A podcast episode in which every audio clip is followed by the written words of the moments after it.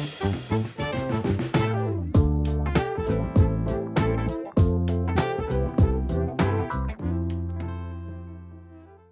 deň, milí poslucháči, vítajte pri ďalšom dieli našich startupovských podcastov. Dnes tu máme človeka cez vzdelávanie a je to aj veľmi vzdelaný človek, je to zakladateľ a CEO projektu Teach for Slovakia, Stanislav Boledovič, vítajte.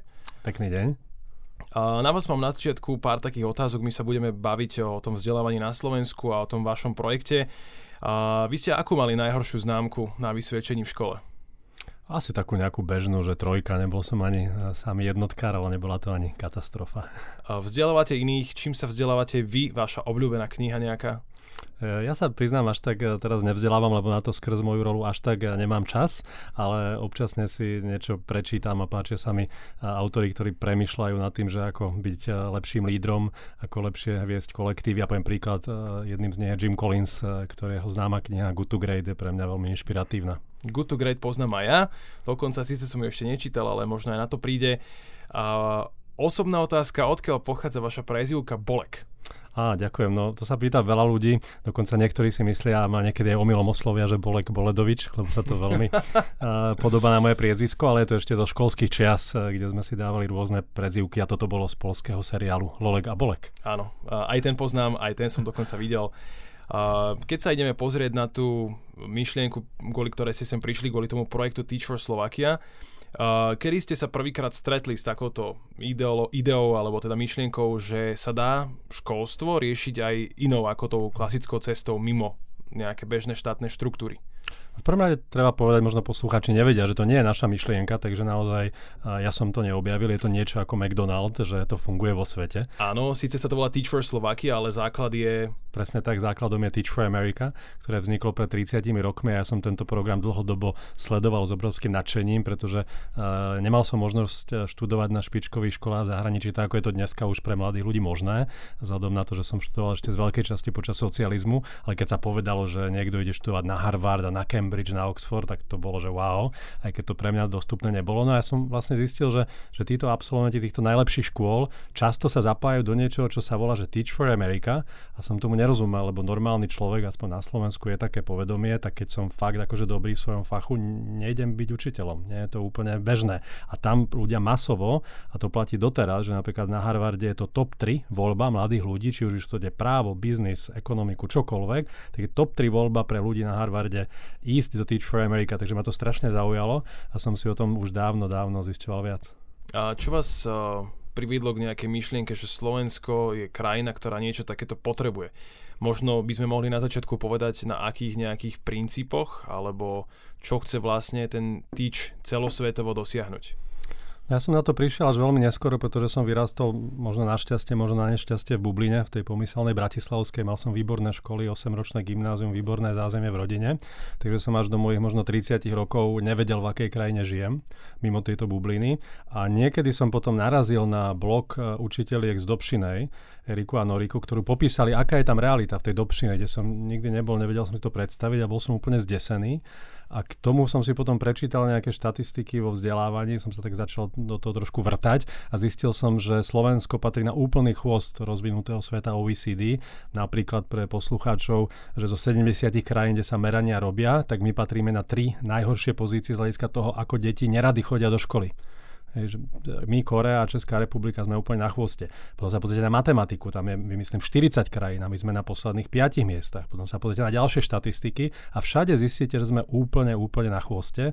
Tak som bol úplne vyrušený, aj keď som teda pôsobil v biznise v tom čase, vzhľadom teda na to, že som vyštudoval finančný manažment a som si povedal, že s tým chcem niečo urobiť. Dobre, takže toto vás dohnalo k nejakej myšlienke, že treba nejakú zmenu.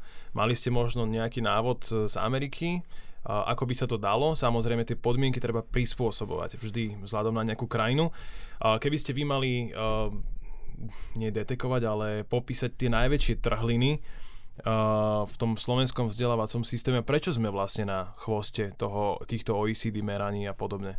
Ja si myslím, že na to budete mať 100 názorov od 100 ľudí. Ja osobne som presvedčený, že to najmä preto, uh, že kariéra v školstve nie je dostatočne atraktívna. Ja som presvedčený o tom, že keby tí najšikovnejší ľudia v tejto krajine od mladého veku snívali o tom, že budú v školstve, či už najprv ako učiteľi a neskôr ako, mini, ako riaditeľia škôl a, a mali by motiváciu a podporu od štátu a od zriadovateľov, tak by bola situácia úplne iná. Bohužiaľ je to naopak, len veľmi málo tých najšikovnejších ľudí chce ísť do školstva, aj tí, ktorí tam nakoniec prídu, tak často sú tým systémom ubití, pretože, pretože tam strašne veľa demotivovaných, vyhorených, vyčerpaných ľudí aj skrz veľmi nízke finančné hodnotenie.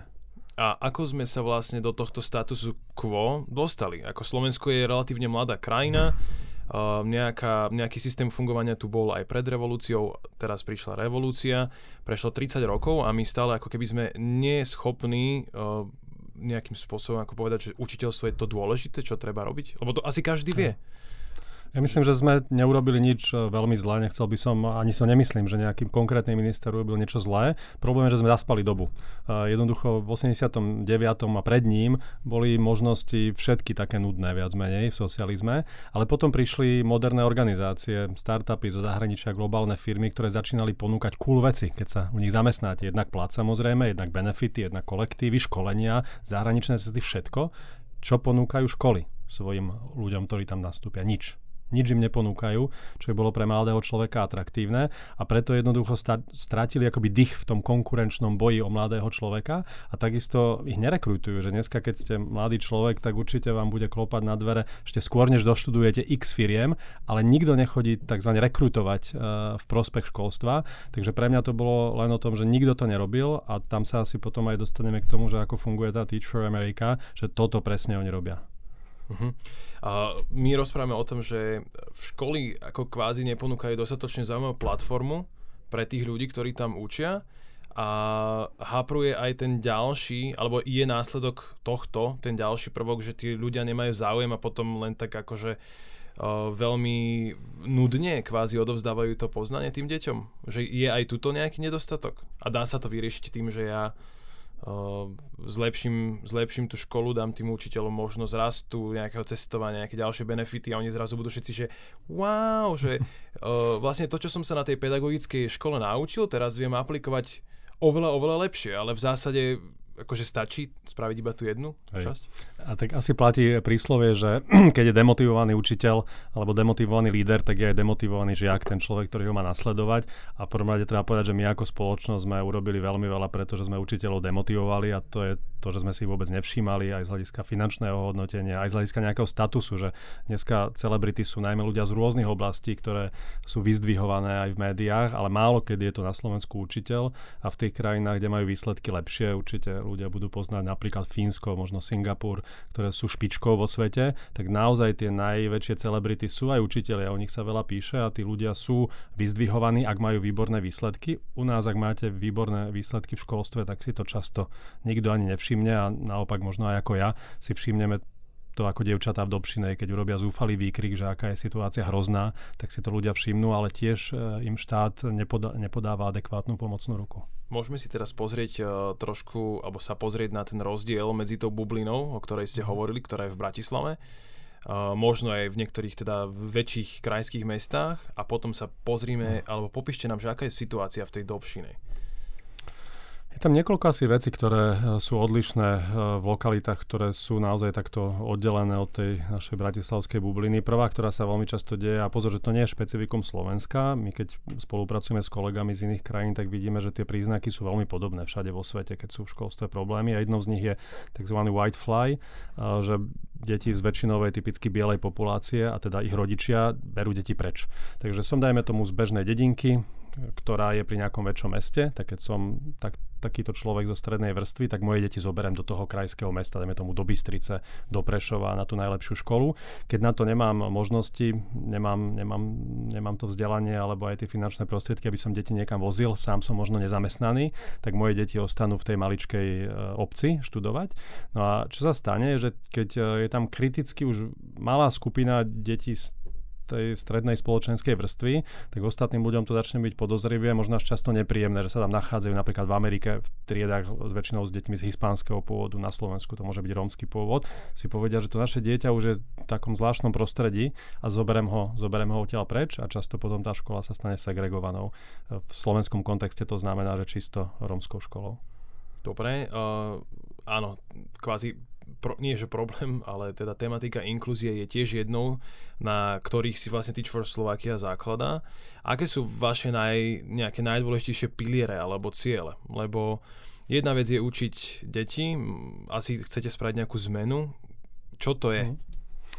Ten model, e, prečo ja som sa rozhodol a investoval som čas e, aj financie, že aby sme to na Slovensku mali tiež, ako to majú v Amerike, paradoxne nie je postavený na tom, že dajme teraz do systému pár ďalších šikovných učiteľov, lebo aj na Slovensku napríklad e, dievčatá v Dobšinej sú úžasné učiteľky, máme mnoho výnimočných učiteľov a určite pomohlo, keby ďalších 100-200 tisíc bolo ešte viac motivovaných, ale to nezmení ten systém.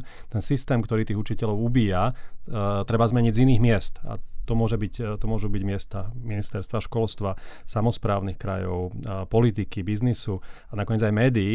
To znamená celej spoločnosti, ktorá vlastne ovplyvňuje to, že akú pozornosť školstvu dávame a ako tie systémy e, na podporu škôl a učiteľov sú nastavené. No a model Teach for America je nastavený na tom, že som teda napríklad na tom Harvarde, vyštudujem, ja neviem, politológiu, možno by som chcel byť politik alebo biznis a chcel by som byť e, podnikateľ tak predtým, než sa dám na svoju kariérnu dráhu, tak idem do Teach for America, kde strávim dva roky e, v teréne, priamo v nejakej často veľmi ťažko skúšanej škole, aby som teda pomohol trošku so svojím talentom a energiou, ale najmä teda, aby som spoznal tú realitu školstva. No a potom, keď sa pustím napríklad do tej politiky, alebo budem pracovať na ministerstve, alebo niekde podnikať, tak budem trošku viac chápať, čo sa deje mimo tej bubliny, tak ako som ja nechápal do 30 rokov svojho života, som vôbec nechápal a tým pádom aj keby som e, bol býval na pozícii, kde mám vplyv meniť e, túto krajinu a školstvo, tak by som nemal to porozumenie tým problémom mimo tej bubliny. Takže ten celý model je nastavený na tom, že poďme tých ľudí, ktorí chcú v tejto krajine byť lídrami, aj keď to je nepopulárne, to slovíčko na Slovensku, ale sú tí, ktorí chcú mať vplyv na krajinu, chcú ju ťahať vpred z biznisu, z politiky, dajme im šancu ísť najprv na dva roky do terénu, pomôcť, podeliť sa o to šťastie, čo mali a pomôcť e, často slabším deťom. A po tých dvoch rokoch budú lepšími lídrami. Budú oveľa empatickejší k tomu, čo sa deje mimo tej bubliny, budú oveľa lepšie rozumieť Slovensku a budú robiť lepšie rozhodnutia pre nás všetkých. A je to asi ako mať teda, mať teda líčičku, ktorá vie krmiť dve strany naraz. Hej, že na jednej strane učíme tie deti a na druhej strane si možno vychovávame niekoho, kto bude mať reálnu skúsenosť, vy cítite, že v dnešnej dobe ľudia, ktorí šéfujú rezortu školstva mm. napríklad, nemajú tú skúsenosť? Ja musím povedať, že mám v prvom rade veľmi dobré skúsenosti, odkedy sme v 2014 začali tento program na Slovensku. S každým ministrov a ministerkou sme mali veľmi dobrú spoluprácu v tom zmysle, že porozumeli, že slovenské školstvo potrebuje viac lídrov a celkovo slovenská spoločnosť potrebuje, aby jej lídry viac rozumeli školstvu. Takže celý ten mechanizmus, že poďme týchto mladých, mimoriadne talentovaných ľudí, ktorých vyberáme a často tým sitom aj na Slovensku, aj v zahraničí prejde každý desiatý prihlásený, že to je naozaj veľmi prestížny e, program, najmä vo svete svete sa do neho vôbec už len dostať. Takže títo ľudia, keď tým programom prejdú, tak aj ľudia na ministerstve, my sme začínali s Petrom Pelegrinim, veľký fanúšik programu od začiatku si uvedomil, aká by to bola pridaná hodnota pre celý systém. Takže musím povedať, že moja skúsenosť s ním bola len veľmi dobrá a oceňovali a stále oceňujú e, túto spoluprácu. A ešte jeden príklad dodám. Opäť od prvých rokov sa nám darí mať stáže na ministerstve školstva, kde práve ľudia, ktorí k nám nastúpia, tak už po roku idú si vyskúšať tento chlebiček, čo to znamená robiť na ministerstve a jednotlivých inštitúciách. No a potom, keď sa im to zapáči, a veľmi často tá spokojnosť je obojstraná, tak tam aj nastúpia. Dneska aktuálne na týchto inštitúciách pracuje už 6 alebo 7 ľudí, ktorí do Teach for Slovakia nastúpili. Najprv strávili 2 roky v školách a potom pôsobia na inštitúciách, kde môžu robiť a prispievať trošku aj k tej systémovej zmene. Uh-huh. A hovoríte teda, že je vláda, alebo teda ak je štát voči tomu veľmi otvorený, Prečo nejak, nie, niečo takéto, čo je v podstate zabezpečenie fungovania výučby budúcej generácie, musí, alebo teda skončilo tak, že to spočinulo na ramenách nejaké, nejakej tretej strany. Že ja, ja rozumiem tomu, že sú tomu naklonení, ale ako keby uh, do toho 2014. alebo že nejak to nikto neriešil, alebo to sa to ignorovalo, že nejak, alebo sa ten mm-hmm. problém nevnímal, alebo ako to bolo? No ja si dokonca myslím, že takto je to správne. Dokonca v jednej z našich sesterských organizácií bola snaha, že štát by si to celé zobral pod svoje krídla a robil by to a výsledok bol, že nie, že my si nemyslíme, že táto myšlienka by bola v rukách štátu v najlepšej správe, pretože naozaj našou úlohou nie je teraz akoby zabezpečiť, že 80 tisíc učiteľov, ktorí na Slovensku sú, mnohí z nich výnimoční, mnohí priemernejší, niektorí určite aj, aj takí, ktorí by tam nemali byť, takže teraz my ich nejak že nahradíme. To je rola štátu a nech si ju robí lepšie a lepšie. Naša rola je priťahovať výnimočných mladých ľudí, aby išli do systému školstva, spoznali ho a potom či už v školách alebo z iných pozícií sa snažili ten systém zmeniť. A na toto naozaj štát nemá ani kompetencie, ani, ani, ani zručnosti, uh, pretože veľa našej práce napríklad venujeme tomu, že sa rozprávame s mladými ľuďmi na gymnáziách, na vysokých školách, na rôznych podujatiach o tom, že akom stave je školstvo, ako ho môžeme zmeniť, ako sa oni môžu zapojiť a keby to robil štát, nie je to autentické a možno by ani to nemalo takú tú dynamiku, akú myslím si, že vie vytvoriť nezávislá organizácia. A ktorý je ten najdôležitejší prvok, ktorý umožňuje Teach for Slovakia ako projektu napredovať? Alebo kde si vy myslíte, že čomu najviac vďačíte za tie výsledky pozitívne? Hmm jednoznačne začína, začíname v tom, že si vyberáme ľudí, ktorí majú výnimočný talent, e, majú, majú zručnosti a schopnosti, ktoré keď nás o nich presvedčia na náročnom výberovom procese a sú do programu zapojení, tak jednoducho prichádzajú často tí najlepší e, ľudia z vysokých škôl do školstva Druhá výhoda je, že k tomu majú zároveň viac času. Program je najmä určený mladým ľuďom hneď po škole alebo pár rokov po vysokej škole, kde často ešte nemajú rodiny, deti a záväzky a vedia si povedať, že idem do toho naplno. Jednoducho robím v tej škole od rána e, do večera, pripravujem sa, chodím na rôzne ďalšie školenia, vzdelávania, robím s deťmi. To si samozrejme už často človek s rodinou a neskôr v živote ťažšie môže dovoliť, takže to je akoby veľká šanca týchto mladých ľudí, keď ešte do toho môžu ísť tak povediať all in, tak dobehnúť možno to, že ešte nemajú tie skúsenosti, ktoré zase majú kolegovia, ktorí v tých školách už e, predsa len viacej e, odučili. Stačí, na, stačí talent na to, aby zastúpil možno tých 5 rokov pedagogické školy, ktorý, ktorá vlastne výchová tých učiteľov?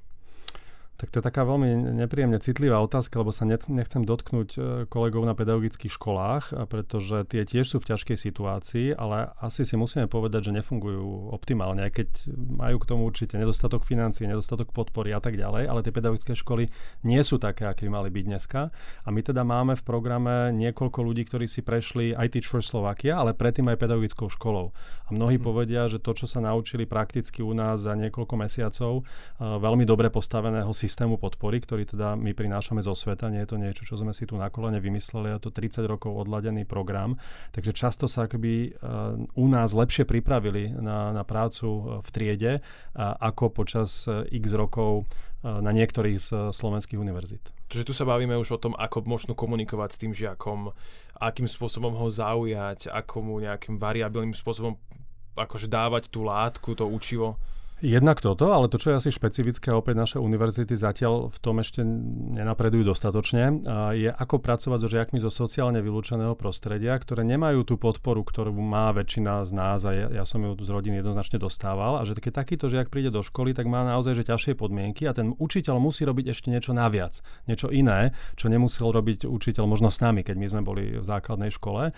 Jedna vec je budovať intenzívny vzťah s tým žiakom, často aj s jeho rodičom. Často chodiť do tej komunity a porozumieť, aké problémy tamto dieťa má a premýšľať, ako ich môže kompenzovať. Že napríklad, ak to dieťa nevycestovalo celý život do väčšieho mesta, tak zobrať ho tam, urobiť ten výlet a venovať sa tomu dieťaťu individuálne. A opäť tam učiteľ v základnej situácii nemá ani ten extra čas, lebo už má svoju rodinu deti, nemôže po obede venovať e, svoj čas výletom a, a doučovaniu v takej miere, ako môžu naši, e, naši ľudia počas dvoch rokov, lebo po tých dvoch rokov sa typicky posúvajú ďalej. Jednoducho toto, keď človek tá, tá rola učiteľa v tom základnom nastavení na bežných školách jednoducho je svojím spôsobom ľahšia. A, a ľudia, ktorí poznajú náš program a sú, dajme tomu, riaditeľmi tzv. bežných škôl, tak toto hovoria, že to je neuveriteľné, že ja keby som vlastne mal robiť špičkovú robotu vo veľmi náročnej škole, tak by ma to oveľa, oveľa viac vyčerpalo a zaslúžil by som si oveľa, oveľa dokonca aj väčší plat. A toto v niektorých krajinách robia, že učitelia v týchto náročných školách majú väčší plat a u nás to tak bohužiaľ, bohužiaľ nie je. No to asi skôr by som možno povedal, že naopak. Skôr ten status presne tak, že keď niekto učí v takejto nejakej lokalite tak, a dostane lepšiu ponuku z mesta na nejaké gymnázium, tak veľa ľudí naozaj sa premiestne, pretože s tým je spojený neraz aj väčší plat a väčší status. Hovorili sme, ako na Teach for Slovakia reagujú v podstate nejaké vládne inštitúcie a vládni, alebo ľudia z týchto vládnych mm-hmm. inštitúcií. Ako na to reagujú tí žiaci? Keď, keď si to možno iba tak, určite ste sa stretli s normálnymi učiteľmi, stretávate sa ľudí z tejto oblasti stále, s, s ľuďmi. Uh, určite musíte vedieť povedať, že či sú tí ľudia to vašou metodou nadchnutí alebo tí žiaci akože viac prejavujú nejakú, nejaký možno vzťah aj k tomu učiteľovi, lebo ako teda hovoríte, že ten učiteľ má byť aj nejaký líder, nejaký mentor a nie len osoba, ktorá povie, že v roku 1217 sa stalo toto a toto ja myslím, že žiaci sú prirodzene nadšení z toho, keď akýkoľvek učiteľ má šancu venovať im viac času, zobrať ich na výlet, najmä keď rodiny tieto možnosti nemajú. A tu treba povedať, že tí naši ľudia v Teach for Slovakia majú obrovskú výhodu, že keď prichádzajú do škôl, tak neprichádzajú tak povedať s holým zadkom. A prichádzajú s tým, že mám k dispozícii mentora, mám k dispozícii network a mám nejaké financie naviac, ktorý bežný učiteľ od tohto štátu nemá. Dám príklad. Naše deti boli v prezidentskom paláci, boli, boli na rôznych zaujímavých výletoch na Slovensku a v zahraničí a to vyžaduje čas a peniaze štandardný učiteľ, keby toto chcel urobiť, možno málo ktorý riaditeľ mu vie takúto dodatočnú finančnú aj časovú podporu dať. U nás sme tak postavení, aby deti vedeli mať tento typ zážitkov, ale myslíme si, že to, čo je potrebné, aby možno aj zriadovateľia škôl a štát boli inšpirovaní, že toto sa dá dosiahnuť, keď tie zdroje sú dodatočne väčšie pre tieto školy, aby to plošne jedného dňa upravili pre všetky školy a všetci učitelia mohli robiť tieto dodatočné veci. Uh, vy tie vaše zdroje hľadáte asi niekde inde. Skúsme si tak načrtnúť uh, nejakú tú schému, z, z, ako zhruba vy s financiami pracujete a prípadne teda, že aký je taký rozpočet takéto organizácie ročný. Hmm. Uh, náš rozpočet všade vo svete teda uh, má byť hlavne diverzifikovaný, to znamená, nie sme závislí od žiadneho konkrétneho jednotlivca alebo inštitúcií. Naši hlavní partnery na Slovensku, začneme teda určite ministerstvo školstva, s ktorým tá spolupráca v tejto oblasti bola výborná, takisto mnoho významných uh, biznisových organizácií a, a dneska taký asi najrychlejšie rastúci pilier je aj financovanie od jednotlivcov, kde ľudia na Slovensku vlastne porozumeli, že kto keď nie my, kto keď nie my pomôžeme týmto uh, nádejným projektom a programom. A to napríklad vidno aj v politickej aréne, že nové vznikajúce strany už často majú naozaj financie od jednotlivcov a takisto sa to deje aj v našom prípade. Dobre, um, viete mi povedať nejaký, nejaký obnos Náš rozpočet sa pohybuje e, dneska rádovo v 1 milióne, v rozsahu 1 milión eur. A s tým, že z týchto zdrojov, ako som spomínal, je to asi rovnocené zastúpenie jednotlivcov firemného sektora a štátu. Pričom možno len tak provokatívne poviem, že tie organizácie, ktoré sú už väčšie, napríklad Teach for America má dneska rozpočet 400 miliónov dolárov, že to je naozaj mamutia organizácia. A to nielen z hľadiska rozpočtu, ale aj z hľadiska toho, že ako si už aj mladí ľudia zvykli, ako som hovoril na Harvarde top 3. A praxi to znamená, ak to nepopletiem, že ročne sa 50 až 100 tisíc absolventov amerických univerzít hlási do programu. Teraz z ktorých pred... sa teda vyberú Z ktorých sa vyberá. Teraz si predstavte, že máte 50 až 100 tisíc prihlášok ľudí, ktorých potrebujete individuálne posúdiť, lebo naše výberové procesy v tomto sú veľmi striktné. Je to celodenný výberový proces, takže vy musíte celé toto len sprocesovať. Takže oni majú len niekoľko desiatok ľudí, ktorí sa vlastne venujú výberu. Mm. A potom samozrejme týchto ľudí musíme, ktorí do programu nastúpia, podporovať. Takže znova to sú desiatky a v Amerike stovky ľudí, ktorí túto podporu e, poskytujú. U nás na Slovensku a za tým ide aj väčšina nákladov, ktoré máme. Má náš realizačný tým 15 ľudí um, a vďaka rozpočtu teda financujeme jednak týchto 15 ľudí v realizačnom týme, ale aj e, ľudí, ktorí do programu nastúpia, pretože bohužiaľ štát dáva platy, ktoré nie sú adekvátne a my keby sme k platu nedávali e, nejaké peňažky naviac, tak nepritiahneme tých najlepších. Takže Dobre, ja zo skúsenosti viem, mám uh, kamaráta, ktorý akože pracuje pre Teacher Slovakia. Uh, jeho je, teda on je kvázi dotovaný asi aj teda s Teach for Slovakia organizáciou a plus je dotovaný aj s tou školou, že tam vzniká nejaká táto mm. inklúzia a, to, a vďaka tomu, akože on dostane uh, peniaze. Ja si myslím, že tí ľudia to asi nerobia iba kvôli aj. peniazom. Samozrejme, to ohodnotenie je dobré, lebo človek akože zo svojej podstaty chce byť nejakým spôsobom dobre ohodnotený a chce si asi vedieť dovoliť aj nejaké veci navyše. Uh, je, je toto mm. akože No ja vám to poviem e, konkrétne. Uh, predstavte si, že uh, keby ste nastúpili do Teach First Slovakia mimochodom, aj presne ľudia vášho formátu majú k nám dvere otvorené. Napríklad pred pár rokmi k nám prišiel redaktor Juraj Čokina z denníka N, si povedal po x rokoch redaktorskej praxe, že ide k nám, takže ste vítaní. A teraz mm-hmm. si mhm. predstavte, že k nám nastúpite. Pošleme vás napríklad, ja neviem, do Košíc uh, na Lunik 9, kde sme začali tento rok pôsobiť. Tak dostanete ako učiteľ, dneska už to je lepší príjem ako v minulosti, budete mať orientačne ako začínajúci vedúci učiteľ odhadom teda, že 800 eur. My vám k tomu nejakých 100-200 eur ešte pridáme. Takže máte nejakú, že tisícku a my máme pocit, že to je asi to adekvátne, čo by mohlo mladému človeku stačiť. To znamená, nie je to niečo, že v Teach for Slovakia nejak bude na tom finančne veľmi dobre, ale bude mať ten základný štandard, bude mať možno o 10, maximálne o 20% menej, ako majú moji spolužiaci, ktorí nastúpili uh, do firiem. A to je vlastne aj náš cieľ, aby pracovať uh, v školstve cez Teach for Slovakia Slovakia. Nebolo síce finančne nejak super akože zaujímavé, ale aby to nebola bariéra pre ľudí, ktorí chcú e, urobiť kus zmysluplnej práce pre deti a túto krajinu, tak aby to nemuseli vzdať kvôli peniazom. Stretávate sa niekedy aj eh, s negatívnymi reakciami na toto? Možno teraz aj od uh, mladých ľudí, ktorí si povedia, že to nemá zmysel, aj možno z tej druhej strany, kedy samotní buď žiaci, mm. alebo predpokladám skôr, že rodiny sú to, alebo to zázemie na nich povie, že čo sa to sem kto stará, prečo sa tu vyvíja nejaká ďalšia iniciatíva, alebo niečo v tomto smere? Negatívne reakcie asi nie, ale ľudia bohužiaľ na Slovensku, a to sú aj rodičia mladých ľudí, ktorých my sa snažíme do programu pritiahnuť a dať im naozaj skvelý štart do kariéry, tak často rodičia sú skôr, že poviem, že skeptici a nielen k týč, e, ale ku všetkému a povedia si a povedia svojim deťom, na čo do toho ideš, nemáš do svojich problémov, ne, prečo sa nezamestnáš na nejakom pokojnom teplom miestečku, budeš mať aj viac peňazí, na čo to robíš. Takže toto je asi jediná taká výhrada, že, že veľa ľudí neverí tomu, že cez Teach for Slovakia dokážeme zmeniť školstvo, že dokážeme zmeniť e, a výrazným spôsobom spôsobom prispieť k zmene tejto krajiny.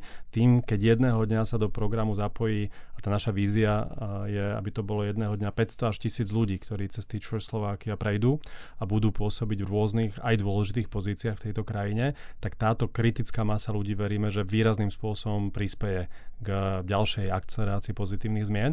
Ale veľa ľudí, obzvlášť tej staršej generácie, tomu neverí a má pocit, že treba spoliehať len na politikov a treba čakať.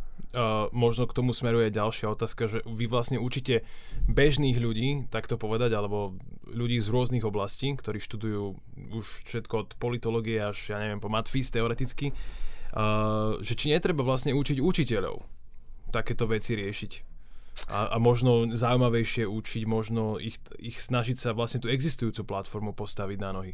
Jednoznačne. My keď máme diskusie v Teach for Slovakia, dneska nás je už spoločne za tých 5-6 rokov asi 100, tak keď sa rozprávame, čo by najviac bolo potrebné, tak toto je jedna z tém, že posunúť ďalej to vzdelávanie učiteľov, ale nielen na začiatku ich cesty, ale aj keď som učiteľ 5-6 rokov v praxi, mám stále prístup k najlepším možným školeniam a môjmu osobnému rozvoju. Často nemám, takže úplná zhoda.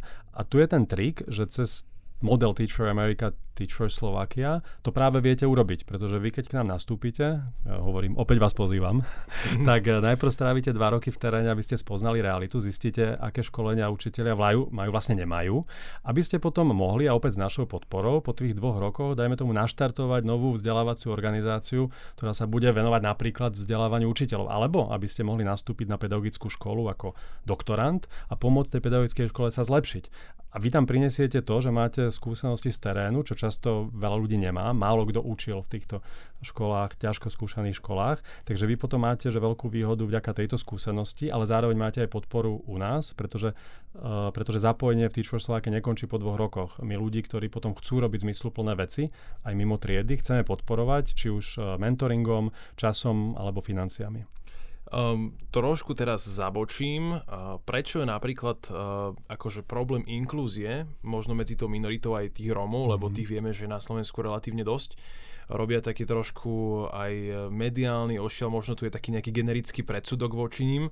Uh, prečo toto je dôležitý bod pre ten Teach for Slovakia, lebo aj to vaše zameranie mm-hmm. je na školy, ktoré práve riešia aj takýchto žiakov. To je celosvetové nastavenie modelu Teach, uh, Teach for All, Teach for Slovakia, že chceme pomôcť uh, deťom ktoré, a školám, ktoré dosahujú veľmi, veľmi slabé výsledky. A má to dva, dve, dva dôvody, prečo tomu tak je. Uh, prvá je čistá štatistika, že keď chceme, aby krajina na tom bola lepšie, chceme zlepšiť vzdelávacie výsledky, ktoré, ako som na začiatku hovoril, v mnohých oblastiach sú úplne na chvoste, tak ten najväčší prepad sa deje tam, kde tie deti dosahujú strašne, strašne nízke výsledky. My keby sme dokázali zlepšiť vzdelávacie výsledky 20 najslabších žiakov a dostať ich len na, piem, na priemer, tak mm. už skočíme možno do prvej desiatky. To znamená, že naozaj tie deti, ktoré sú tak zanedbané a majú tak slabé výsledky, tak ťahajú dole uh, nielen teda bohužiaľ svoje životy, ale potom aj tie kolektívy, v ktorých sú a celé tie školy, aj celé vzdelávacie výsledky v krajine. A druhý dôvod je zmysel pre spravodlivosť, že nám v Teach Slovakia príde, že nie je spravodlivé, že keď sa narodím do rodiny, ktorá nemá, kde rodičia nemali možno vzdelanie, nemali porozumenie tomu, prečo je vzdelanie dôležité, a tak dieťa v podstate nemá, nemá šancu, pretože v tých školách, do tých škôl prichádza s handicapom, často 80% napríklad detí z rómskych komunít neabsolvuje škôlky, Naopak e, deti z väčšinovej populácie v 80% škôlky absolvujú a nerozumejú slovenskému jazyku a tak ďalej a tak ďalej. Takže vďaka tomuto handicapu jednoducho nie je spravodlivé, že tieto deti už keď do školy nastúpia, tak sú odpísané a nemajú šancu vo vzdelávaní uspieť. Takže chceme pomôcť práve preto najmä týmto školám. Mm, mm, pravdepodobne ale potrebujeme vlastne celkom iný štart pre takýchto ľudí. Uh, tá moja otázka možno smeruje k tomu, že či teda takéto bežné bežný edukačný proces kvázi nie je zbytočný, ak, ak, mm. ja, mhm. sa, ak ja vôbec nenaučím mm. možno toho človeka rozumieť jazyku. Asi chápem, že sú tam nejaké procesy už, ktoré sa dejú, ktoré s týmto pracujú, ale že či tá špeciálna situácia si nežiada nejaké špeciálne riešenie.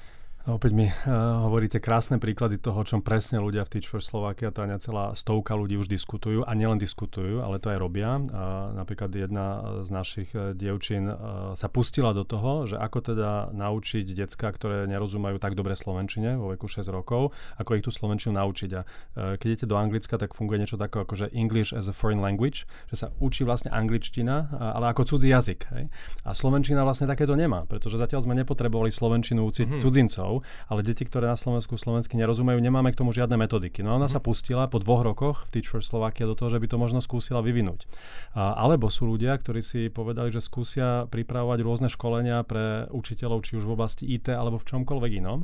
A to je to čaro toho programu, že po dvoch rokoch, keď rozumiem tomu problému a mám vášeň vo vzdelávaní niečo urobiť, tak aj s našou podporou sa viem pustiť do toho, že s Teach for Slovakia a s ďalšími organizáciami alebo aj s ministerstvom, s ktorým spolupracujem, viem prinášať nové inovatívne nápady pre projekty, ktoré táto krajina potrebuje. Možno to bude trošku taká uh, sebavedomá nahrávka, ale prečo si myslíte, že vlastne tí absolventi Teacher Slovakia tieto veci budú vedieť riešiť lepšie? Ako, uh, čo im vlastne ten program dal? Dal im nejaké mm. sebavedomie, dal im možno nejakú vášeň, alebo rozohnil tú vášeň, alebo ste ich naučili, že nie, nie je odpoveď, alebo...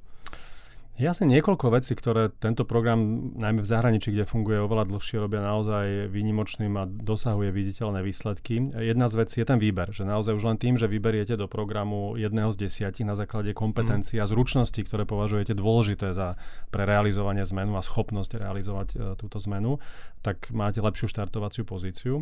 Druhá vec je to naše finančné a vzťahové zázemie, ktoré máme, že vieme tým ľuďom dať naozaj najlepšie školenia, e, ktoré vieme, kde vieme zaplatiť špičkových lektorov, ktorých bohužiaľ e, ľudia, ktorí idú tou štandardnou cestou, či už v školstve alebo mimo, ne, nezažijú.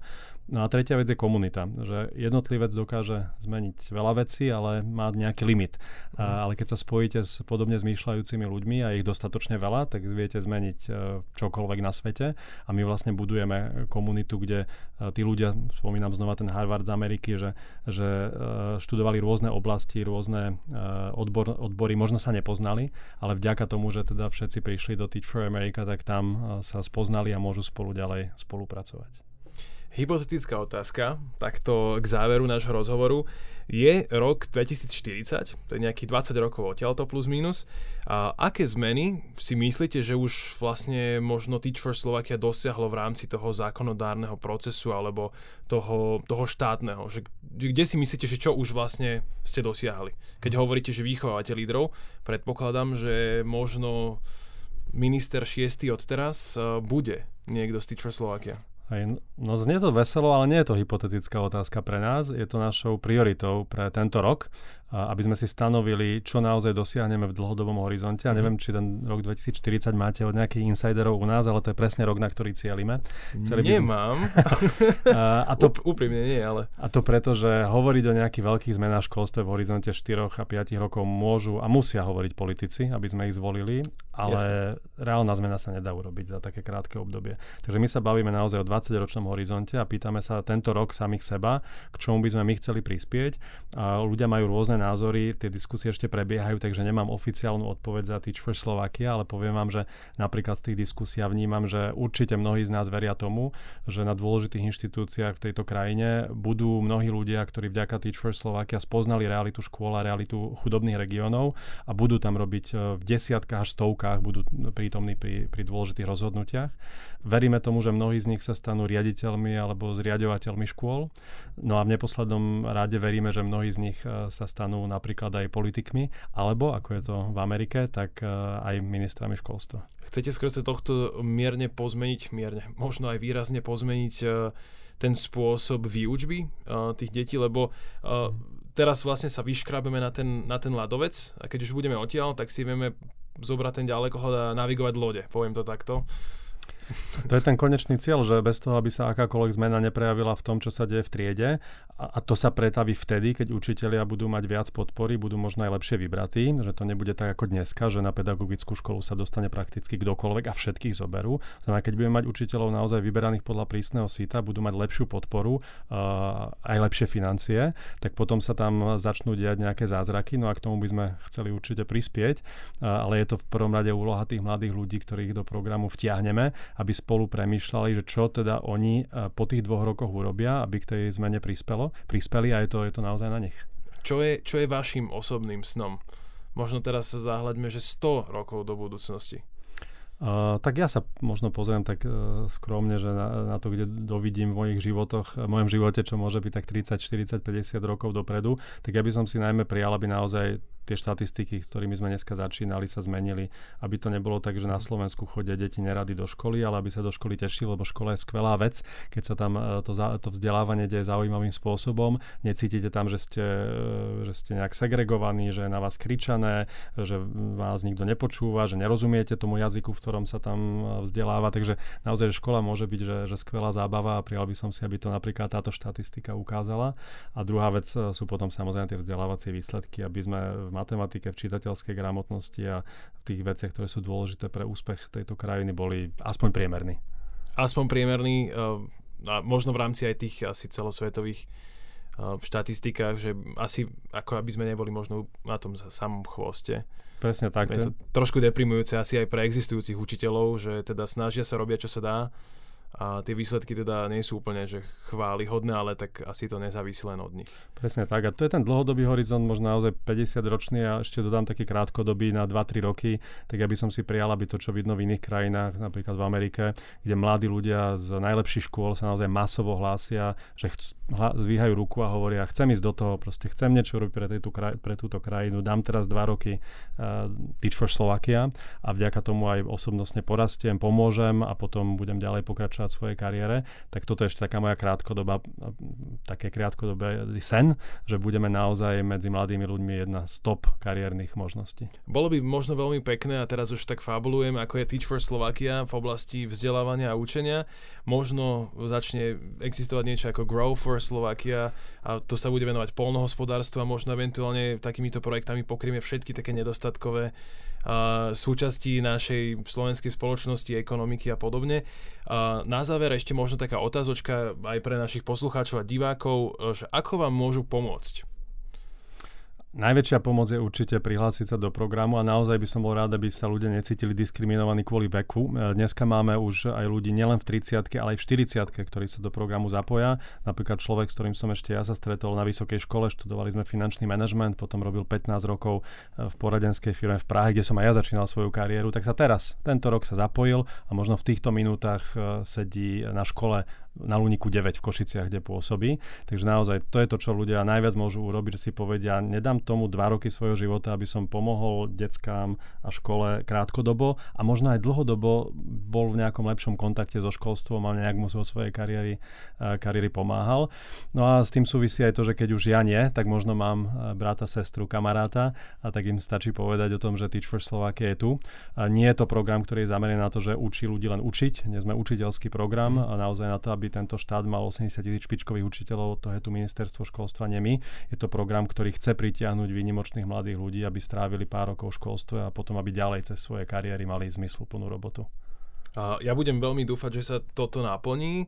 Možno aj kto by nemal možnosť alebo schopnosť prispieť svojim ja v tomto programe, tak samozrejme asi aj tak nejaká korunka vždycky navyše poteší a asi to pomôže nejakému rozvoju, takže týmto smerom samozrejme apelujeme aj na toto. Pán Stanislav Boledovče, vám veľmi pekne ďakujem, že ste prišli, porozprávali o projekte, ktorý je nielen asi funkčný a schopný a potentný, ale hlavne aj dobrý. Ďakujem ešte raz za tento rozhovor a budem rád, ak sa uvidíme možno o rok, o dva a preberieme si opäť, čo ste dosiahli. Ďakujem pekne. Ďakujem aj, pekný deň. Do počutia.